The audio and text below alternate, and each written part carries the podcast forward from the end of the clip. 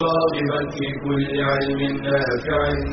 ينمو العلم ويتقدم بتقنياته ومجالاته، ومعه نطور أدواتنا في تقديم العلم الشرعي. أكاديمية زاد أكاديمية ينبوعها صاف صاف ليروي غلة الظمآن. هذا كتاب الله روح قلوبنا، خير الدروس تعلم القرآن. بشرى لنا زاد أكاديمية للعلم كالأزهار في البستان. بسم الله الرحمن الرحيم. الحمد لله رب العالمين، والصلاة والسلام على محمد بن عبد الله خاتم النبيين والمرسلين، وعلى آله وصحبه أجمعين. أيها الإخوة والأخوات، السلام عليكم ورحمة الله وبركاته. أما بعد، فهذا هو الدرس 21 من سلسلة مادة التفسير في أكاديمية زاد. وقد سبق في هذا المجلس العلمي الحديث معكم عن تفسير قول الله تعالى: لا يكلف الله نفسا إلا وسعها، لها ما كسبت وعليها ما اكتسبت، ربنا لا تؤاخذنا إن نسينا أو أخطأنا، ربنا ولا تحمل علينا إصرا كما حملته على الذين من قبلنا، ربنا ولا تحملنا ما لا طاقة لنا به، واعف عنا واغفر لنا وارحمنا، أنت مولانا فانصرنا على القوم الكافرين. وذكرنا أنه لما تمت الاستجابة من الصحابة رضي الله عنهم وأقروا بالسمع والطاعة، واقترأها القوم وذلت بها ألسنتهم، أنزل الله التخفيف فقال: لا يكلف الله نفسا إلا وسعها، أي لا يكلف أحدا فوق طاقته، فكل نفس لها ما كسبت، أي ثواب ما عملته من خير، وعليها ما اكتسبت، أي وزر ما عملته من شر، فليس للإنسان إلا سعيه، لا يأخذ أحد أجر أحد ولا يعذب أحد عن أحد.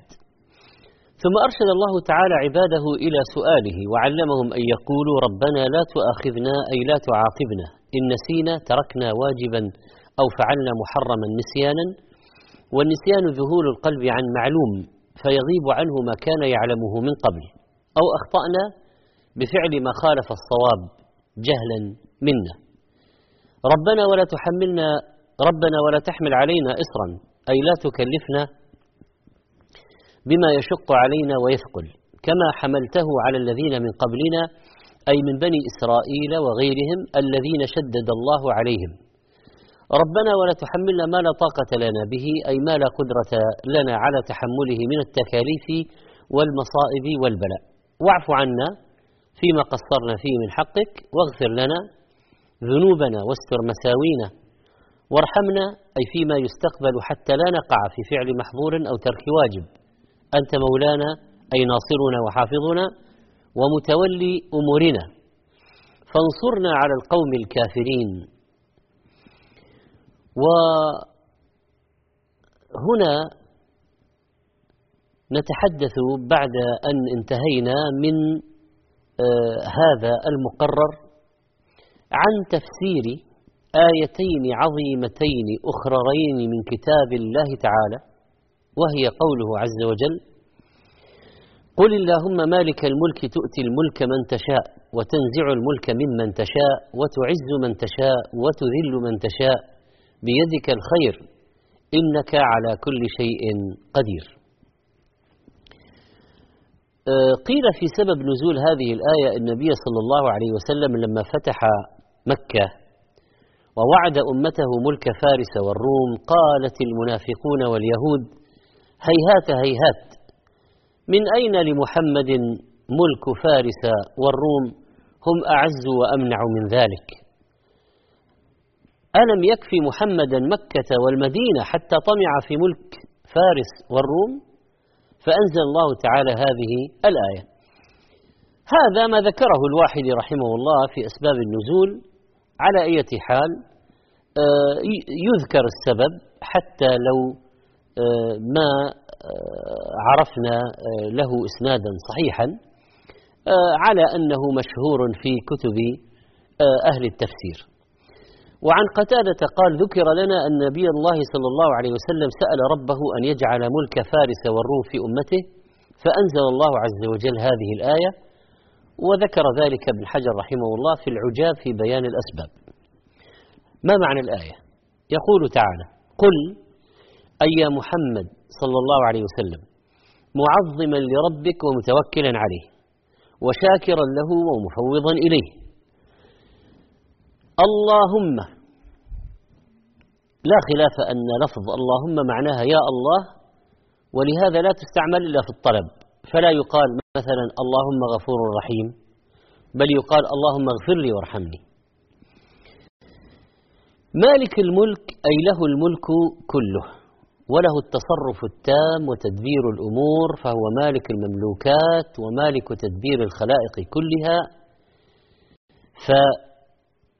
معناها إذن يا مالك الملك، قل اللهم مالك الملك، هذا نداء، يا مالك الملك، يا مالك العباد وما ملكوا، يا مالك السماوات والأرض. وهذه من أقوال العلماء في التفسير. ثم فسر هذا الملك والتصرف والتدبير بالإيتاء والنزع، فقال: تؤتي الملك من تشاء وتنزع الملك ممن تشاء. إذن فسر تعالى قوله مالك الملك بالإيتاء والنزع، تعطي السلطان والغلبة من تشاء وتريد، فتملكه وتسلطه على من تشاء. ومن الأنبياء من جمع الله له بين النبوة والملك والسلطان كداود وسليمان عليهما السلام، ومنهم من آتاه نبوة ولم يؤته ملكا ولا سلطانا. والنبي صلى الله عليه وسلم خيره ربه بين أن يكون ملكا نبيا أو نبيا رسولا، فاختار أن يكون نبيا رسولا. والإيتاء يقابله النزع، ولذلك قال: تؤتي الملك من تشاء وتنزع الملك ممن تشاء، لأن مالك الملك سبحانه يملك ويأخذ، يعطي وينزع. وتنزع الملك ممن تشاء وتسلبه إياه بالموت أو بتسليط غيره عليه وحرمانه من الملك بأي سبب، وقد يكون ذلك ابتلاء، قد يكون عقوبة. يضاف إلى تفسير مالك الملك وتعز من تشاء، والإعزاز التقوية، وقد يكون بإعطائه الملك والسلطة أو النصر والغنيمة أو الغنى أو إلقاء هيبته في قلوب الناس. وأعظم ذلك إعزاز أنبيائه ورسله بالنبوة والرسالة والإيمان والعلم والطاعة، وإعزاز العلماء بنصيبهم من هذا الإيمان والعلم والعمل.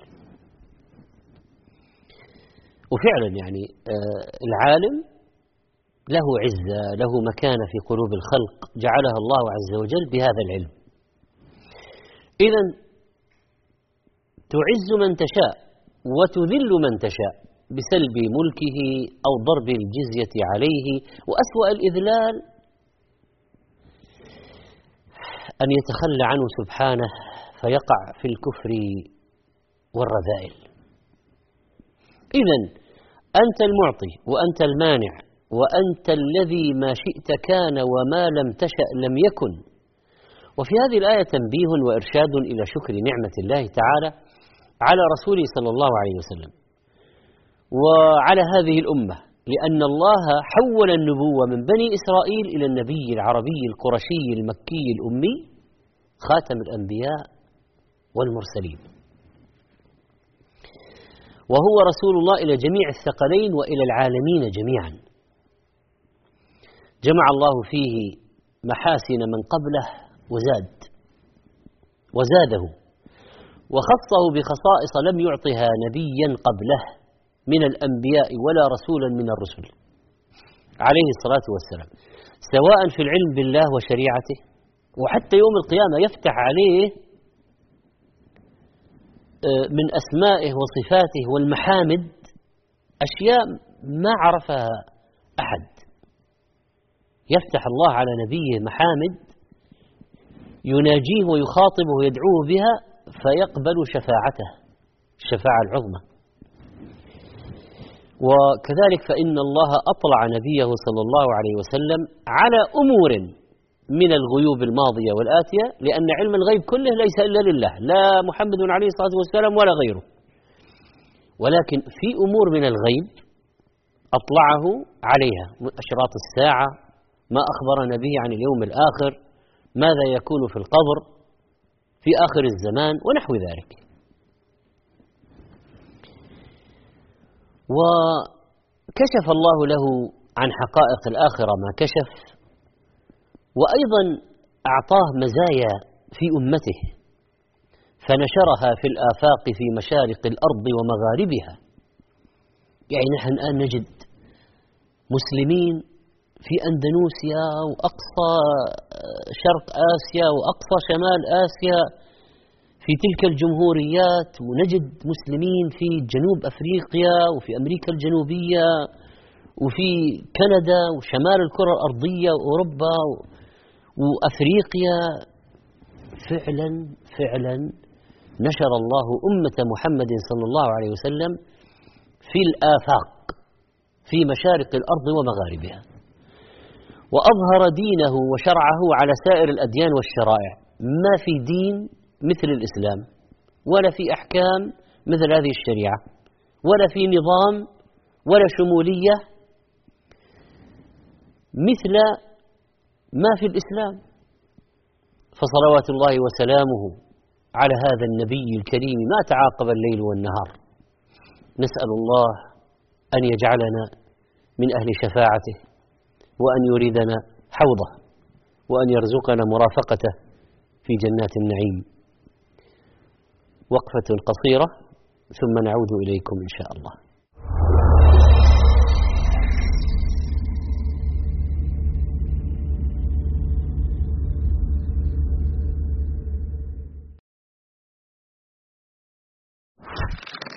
يحرص كثير من الآباء والأمهات على تعليم أبنائهم شتى العلوم، ويبذلون في ذلك الغالي والنفيس من أوقاتهم وأموالهم، وهذا مما يؤجرون عليه من الله تعالى. ولكن هل اعتنوا مع ذلك بتعليمهم أدب العلم وسمته؟ فهو الذي يهذب أخلاقهم ويحسن طباعهم. فحاجة الأطفال إلى الأدب وحسن الخلق أشد من حاجتهم إلى كثير من العلم. لهذا كان السلف يحرصون على تعليم أبنائهم الأدب قبل العلم. قال سفيان الثوري: كانوا لا يخرجون أبنائهم لطلب العلم حتى يتأدبوا. وقال عبد الله بن المبارك: طلبت الأدب 30 سنة، وطلبت العلم 20 سنة. وهذا ما جعل الآباء والأمهات قديما يدفعون بأولادهم إلى المؤدبين والعلماء حتى يقتبسوا من أخلاقهم وآدابهم قبل علومهم. قال الإمام مالك بن أنس رحمه الله تعالى: كانت أمي تعممني وتقول لي: اذهب إلى ربيعة فتعلم من أدبه قبل علمه. وذلك أن العلم لا ينتفع به إلا بطهارة القلب عن مساوئ الأخلاق. ولعل هذا الأمر هو ما دفع العلماء إلى اشتراط أن يتتلمذ طالب العلم للعلماء لا للكتب فحسب، وذلك حتى يتأكدوا من تخلقه بأخلاق العلماء وتحليه بأدبهم، ويظهر عليه سمت العلم وأدبه ونوره. قال عبد الله بن وهب: ما تعلمناه من أدب مالك أكثر مما تعلمناه من علمه. ومما يدلك على منزلة الأدب والأخلاق أن النبي صلى الله عليه وسلم قد جمع بين العلم والأخلاق والأدب. ولما أثنى عليه ربه سبحانه وتعالى أثنى عليه بالأخلاق والأدب فقال: وإنك لعلى خلق عظيم.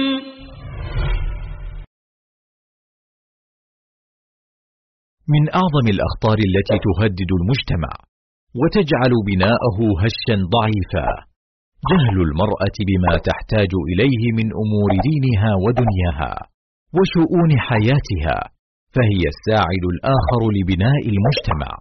فالمرأة الجاهلة لا يمكنها القيام بتربية صحيحة أو إعانة لأبنائها على التعلم والرقي، بل ربما أنشأتهم على أفكار خاطئة أو معتقدات فاسدة. فبالجهل تتبرج المرأة فتفتن نفسها وغيرها، وبالجهل تضيع المرأة حق زوجها وتنفره من البيت فيتفرق شمل الأسرة. وبالجهل وقعت كثير من النساء في الخرافات والسحر والشعوذة.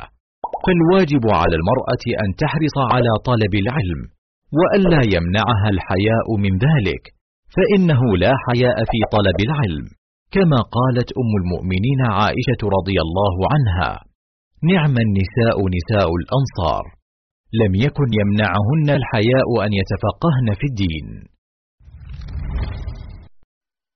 أول قناة تعليمية شرعية في مجال التعليم الشرعي عن بعد تبث على القمر الأوروبي هوت بيرد بطريقة مؤصلة ميسرة تفاعلية، قناة زاد العلمية، وتقدم لمشاهديها أكاديمية زاد للعلوم الشرعية، وتهدف إلى تقريب العلم الشرعي للراغبين فيه عن طريق شبكة الإنترنت وعن طريق قناة تلفزيونية فضائية، قناة زاد العلمية، تأتيكم عبر الترددات التالية: الوطن العربي عبر نايل سات، القارة الأوروبية عبر قمر الهوت بيرد، قناة زاد العلمية.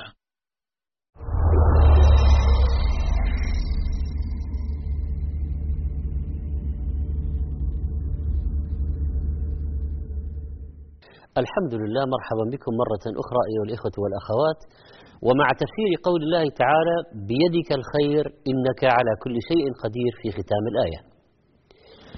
لما بين الله أن له الملك التام سبحانه والتصرف الكامل وتدبير الأمور في خلقه، يؤتي الملك من يشاء وينزعه ممن يشاء ويعز من يشاء ويذل من يشاء، قال بعدها: بيدك الخير، فأثنى على نفسه. بيدك الخير أي المصالح والمنافع الدنيوية والأخروية، فربنا تعالى بيده العطاء والإكرام والإعزاز والإثابة والرضا والقبول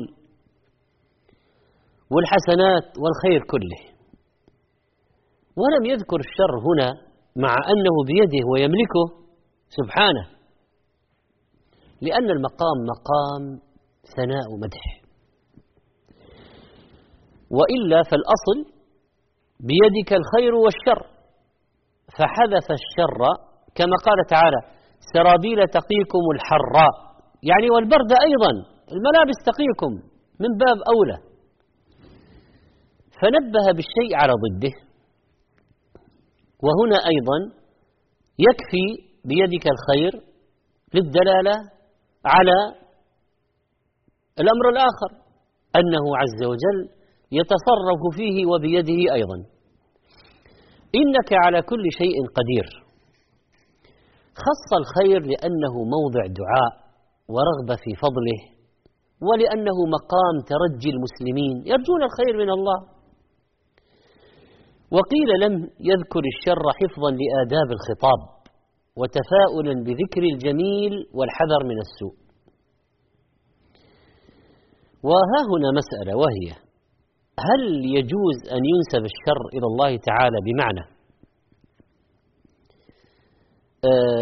أن نقول مثلا الشر في يديك؟ كان من دعاء عليه الصلاة والسلام: لبيك وسعديك والخير كله في يديك والشر ليس إليك، رواه مسلم.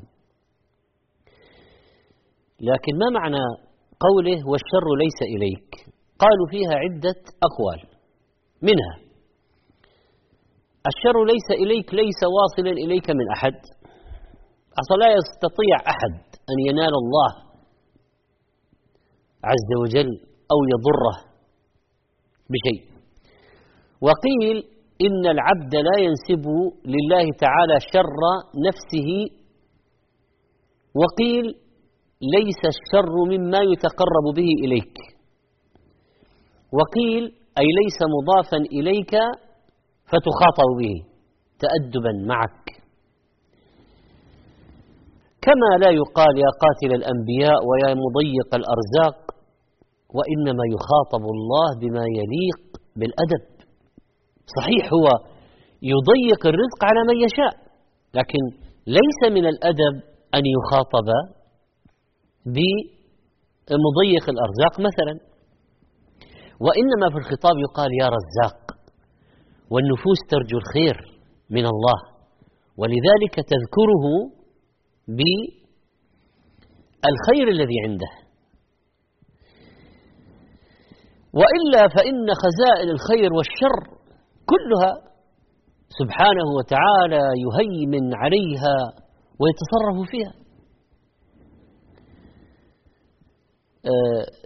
ويقال كذلك يا كريم يا رحيم، ويقول المذنب ظلمت نفسي، ولا يقول أنت قضيت علي بالظلم، مع أنه عز وجل يقضي ويقدر، لكن هذا الأدب مع الله. وكذلك الذل المعبود. ثم قال تعالى إنك على كل شيء قدير، أي فلا يمتنع عليك شيء ولا يعجزك شيء. صدر الله تعالى الآية بتفرده بالملك، وأنه يؤتيه من يشاء وينزعه ممن يشاء، وليس غيره يفعل ذلك أبدا. فإذا تفرده بالملك أولا، وتفرده بالتصرف فيه كذلك، وأنه سبحانه هو الذي يعز من يشاء بما يشاء من أنواع العز، ويذل من يشاء بسلب ذلك العز منه، وأن الخير كله بيديه ليس لأحد معه منه شيء. ثم ختم الآية بقوله إنك على كل شيء قدير. فتناولت الآية إذن ملكه وتصرفه وعموم قدرته، وتضمنت أن هذه التصرفات كلها بيده، وأنها كلها خير. فسلبه الملك عمن يشاء وإذلاله من يشاء خير، وإن كان شرا بالنسبة إلى المسلوب منه. وكذلك قضاؤه بالإذلال خير، وإن كان شرا بالنسبة للذليل، لأن تصرفه تعالى دائر بين العدل والفضل والحكمة والمصلحة، لا يخرج عن ذلك، وهذا كله خير يحمد عليه الله عز وجل. وقد يسلب ملكا من شخص يطغيه، فيزيل عنه سبب الطغيان فيعود إلى ربه. وقد يذل شخصا فتن به الناس لتزول الفتنة، كما أنه سبحانه يحمد ويثنى عليه بتنزيهه عن الشر وأنه ليس إليه، كما ثبت في الحديث الصحيح أنه عليه الصلاة والسلام كان يقول في دعاء الاستفتاح لبيك وسعديك والخير كله في يديك والشر ليس إليك، رواه مسلم. فتعالى الله عن نسبة الشر إليه، بل كل ما نسب إليه فهو خير، والشر إنما صار شرا لانقطاع نسبته وإضافته إليه، فلو أضيف إليه لم يكن شرا. وختم الآية بقوله إنك على كل شيء قدير، فكان كالتأكيد لما قبله من كونه مالكا لإيتاء الملك ونزعه والإعزاز والإذلال، فهو على كل شيء قدير. وكل ذي ملك ينتقل ملكه ويزول إلا ملك الله. قال سبحانه كل شيء هالك إلا وجهه.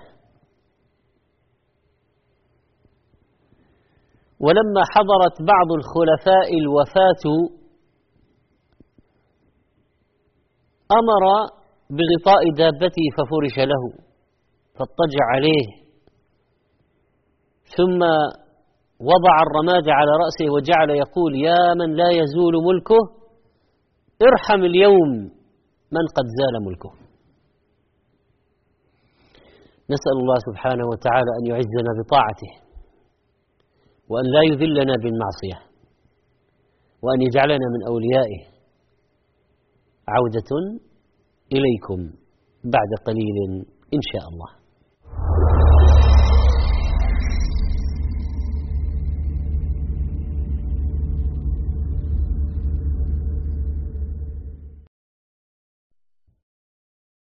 للسفر فوائد عديدة وآثار حميدة. وقديما قال الشافعي رحمه الله: تغرب عن الأوطان في طلب العلا وسافر، ففي الأسفار 5 فوائد: تفرج هم واكتساب معيشة وعلم وآداب وصحبة ماجد. وينبغي للمسافر أن يحرص قبل سفره على أمور منها: صلاح النية بالسفر، بأن يكون لطاعة أو أمر مباح، أن يستخير ويستشير، التوبة وقضاء الدين، والتحلل ممن أساء إليهم، ألا ينسى نفقة أهله، أن يختار الرفقة الصالحة في السفر، أن يودع أهله وجيرانه وأصدقائه. ويستحب السفر يوم الخميس إن تيسر له، وأن يبكر في الخروج، لأنه صلى الله عليه وسلم كان يحب أن يخرج يوم الخميس، وقد دعا لأمته بالبركة في بكورها. ويبتدئ بدعاء السفر عند ركوبه وسيلة سفره من سيارة وطائرة وغيرها، فعن ابن عمر رضي الله عنهما أن رسول الله صلى الله عليه وسلم كان إذا استوى على بعيره خارجا إلى سفر كبر 3 ثم قال: سبحان الذي سخر لنا هذا وما كنا له مقرنين وإنا إلى ربنا لمنقلبون. اللهم إنا نسألك في سفرنا هذا البر والتقوى، ومن العمل ما ترضى. اللهم هون علينا سفرنا هذا واطوي عنا بعده.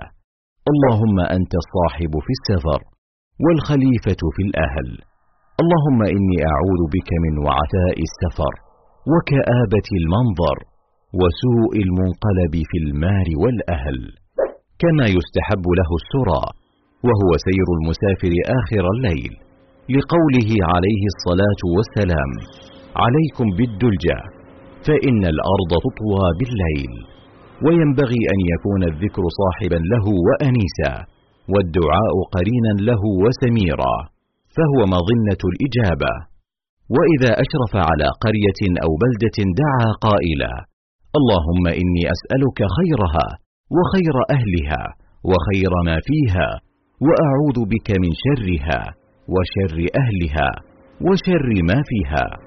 وإن نزل منزلا دعا وقال: أعوذ بكلمات الله التامات من شر ما خلق، فإنه لا يضره شيء حتى يرتحل من منزله ذلك. وينبغي للمسافر أن يحرص على الأذان والإقامة والإتيان برخص السفر، كقصر الصلاة الرباعية 2 وكذا الجمع إذا كان سائرا. فإن كان نازلا في مكان فالأفضل الصلاة على وقتها قصرا، ويجوز له الجمع. ويستحب له ألا يطيل في السفر، وأن يعجل إلى أهله إذا قضى حاجته. فإن عاد من سفره ودنا من بلدته قال: آيبون تائبون عابدون لربنا حامدون. رياض الأصالة زاد المنى، تضيء الليالي وتمحو الدجى، تفوح بطيب الكتاب المبين على نسمات الهدى والصفاء، على نسمات الهدى والصفاء. سبيل الرشاد بشير العباد، رحيق الشهاد وقطر الندى، هي الزاد زاد العلا والدنا، لزاد الحياة وزاد التقى، لزاد الحياة وزاد التقى. مشاعل خير تنير البلاد، مناهل تروي أنين الجوى، إذا هزني الشوق نحو السنا، قناتي يزاد رفيق السرى، قناتي يزاد رفيق السرى.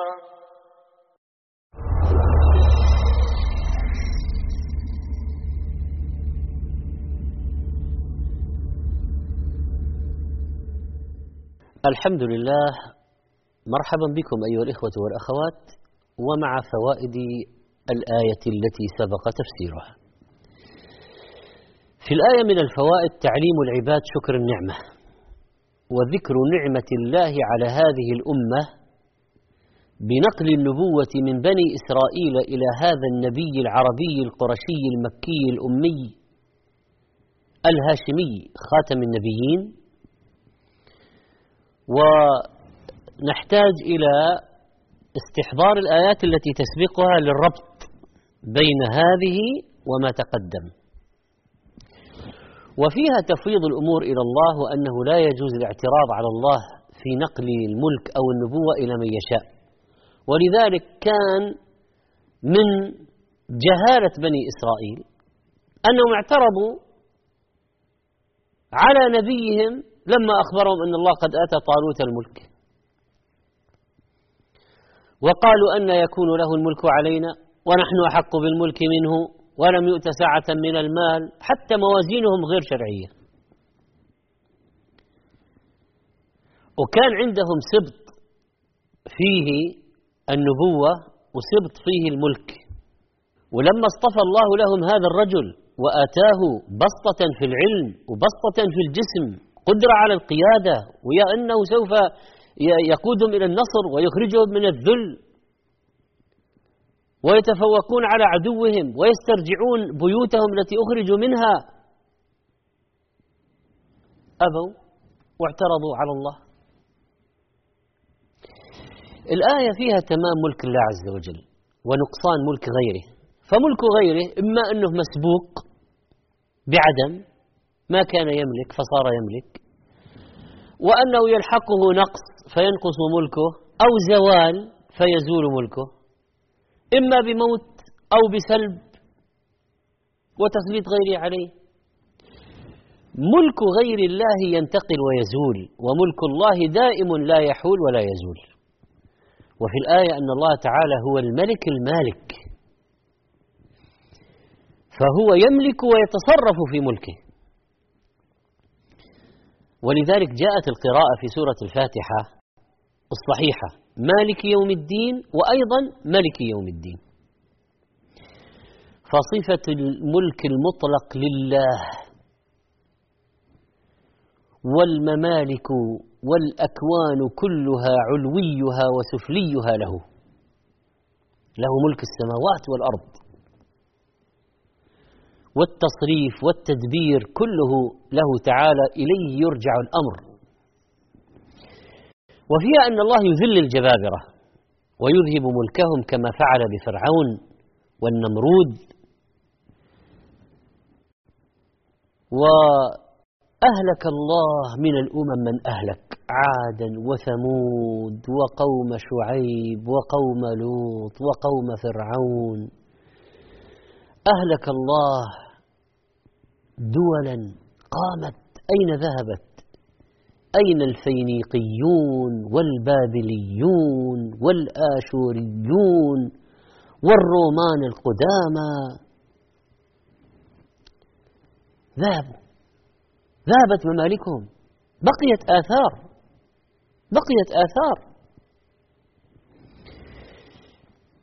يتعظ بها اللاحق من زوال ملك السابق، وأن تلك ما زالت إلا لشرك وكفر ومعصية سلط الله تعالى بسببها على أصحابها ما سلط من هزيمة وذل ونزع ملك ونحو ذلك. وأيضا الآية فيها إشارة إلى أن الله ينزع ملك الأكاسرة والقياصرة ومن تبعهم، وأن الله يعز أمة محمد صلى الله عليه وسلم، فقد آتاها ملك فارس كسرى والروم قيصر. ومن هذه الفوائد أن الله تعالى واهب الملك، المعز المذل القادر على جميع الأشياء في الدنيا والآخرة. وقد قيل في قوله تعالى وتعز من تشاء وتذل من تشاء تعز المهاجرين والأنصار وتذل فارس والروم، وتسلط هؤلاء الصحابة على أولئك الكفرة. ماذا كان العرب؟ كانوا في ذل فقر، يأكلون الجعلان، يعبدون الحجر، يسلب بعضهم بعضا، ملكوا الممالك وصار دينهم مهيمنا سائدا على العراق والشام واليمن ومصر وشمال أفريقيا وما وراء النهر، سبحان الله. وقيل في هذا الموضع من الآية تعز محمدا صلى الله عليه وسلم وأصحابه حتى دخلوا مكة في 10,000 ظاهرين، وتذل مشركي قريش كما أذللت أبا جهل وأصحابه حتى حزت رؤوسهم وألقوا في القريب. وقيل تعز من تشاء بالإيمان والهداية وتذل من تشاء بالكفر والضلالة، وقيل تعز من تشاء بالطاعة وتذل من تشاء بالمعصية، وقيل تعز من تشاء بالنصر وتذل من تشاء بالقهر، وقيل تعز من تشاء بالغنى وتذل من تشاء بالفقر، وقيل تعز من تشاء بالقناعة والرضا وتذل من تشاء بالحرص والطمع. ومن فوائد الآية أن العزة قد تكون في الدين وقد تكون في الدنيا. أما في الدين فأشرف أنواع العزة عزة الإيمان، كما قال الله تعالى ولله العزة ولرسوله وللمؤمنين. وأعز الأشياء الموجبة للعزة هو الإيمان، وأذل الأشياء الموجبة للمذلة هو الكفر. ومن الإعزاز في الدين الثواب، دخول الجنة، وأي عز أعظم من إدخالهم جنته وتمكينهم من النظر إليه. إعزاز الدين فيه الكرامة في الدنيا والآخرة. أما عزة الدنيا وقالوا بعزة فرعون عزة زائلة يذهب صاحبها ومن معه. عزة الدنيا اليوم كما نراها أبراجا وناطحات سحاب ومصانع وتقنية وزراعات وأموال طائلة وتقدم صحي وتحكم إعلامي وبهرجة، لكن هل تبقى وتدوم؟ أبدا. بل سبب للطغيان الذي يأخذ الله أصحابه، ولا بد أن يأخذهم سبحانه وتعالى. حتى إذا أخذت الأرض زخرفها وزينت وظن أهلها أنهم قادرون عليها أتاها أمرنا ليلا أو نهارا فجعلناها حصيدا كأن لم تغن بالأمس. القسم الأول حصل، بقي حسب السنة الإلهية لهؤلاء الكفرة المسيطرين على العالم اليوم أتاها أمرنا ليلا أو نهارا فجعلناها حصيدا كأن لم تغن بالأمس. الآن عندهم عز الدنيا، لكن وإن من قرية إلا نحن مهلكوها قبل يوم القيامة أو معذبوها عذابا شديدا كان ذلك في الكتاب مسطورا. وأيضا إن حقا على الله أن لا يرتفع شيء إلا وضعه. وأيضا فإنه ما من قرية فشى فيها الربا والزنا إلا أحلوا بأنفسهم عقاب الله وعذاب الله. وأيضا فإن من عادة الله أخذ الظلمة، طغوا في البلاد فأكثروا فيها الفساد فصب عليهم ربك سوط عذاب إن ربك لبالمرصاد. وأيضا فإن الله توعد من عمل مثل عمل قوم لوط فلما أهلكهم ب4 أنواع من العقوبات، الصيحة وعليها سافلها وحجارة من سجيل وطمسنا أعينهم قال وما هي من الظالمين ببعيد. نحن ننتظر موعود الله في هؤلاء الكفرة وسيأتي ولا بد، هذه سنة كونية ولن تجد لسنة الله تبديلا ولا تحويلا. عزة الدنيا نعم فيها أموال وتكثير الحرث والنتاج والقوة والهيمنة والسيطرة والجند والسلاح، قواعد وحاملات طائرات، أقمار فضائية واتصالات، لكن الله عز وجل فوق كل ذلك. هذه كلها فتنة وابتلاء، ويجب على المسلمين أن يأخذوا بأسباب القوة ما يقارعون به عدوهم، وأن لا ينتظروا مجرد أن يقع بالعدو آفة سماوية، ولكن الله على كل شيء قدير. ولو ضعف المسلمون عن مواجهتهم فالله عز وجل يذلهم ويخزيهم ويأخذ أولئك الكفرة.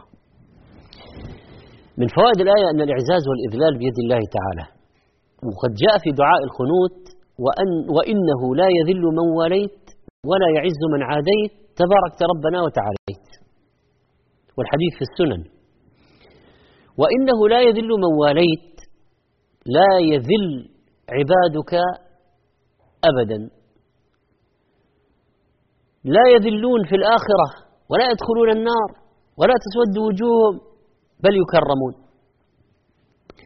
وإن ابتلوا بما ابتلوا به في الدنيا وسلط عليهم من سلط ولو أهانهم من أهانهم في الدنيا فإن عزة الإيمان في قلوبهم، ولا تهنوا ولا تحزنوا وأنتم الأعلون. ويوم القيامة سيكون العلو والظهور واضحا، فالله ينصر في الحياة الدنيا وينصر يوم يقوم الأشهاد. وغاية الرفعة والعزة يوم الدين، لقد ذبح زكريا ويحيى وقطع بالمنشار من قطع، ولكن هم أعز عند الله. وأحرق أصحاب الأخدود وخلد الله ذكرهم.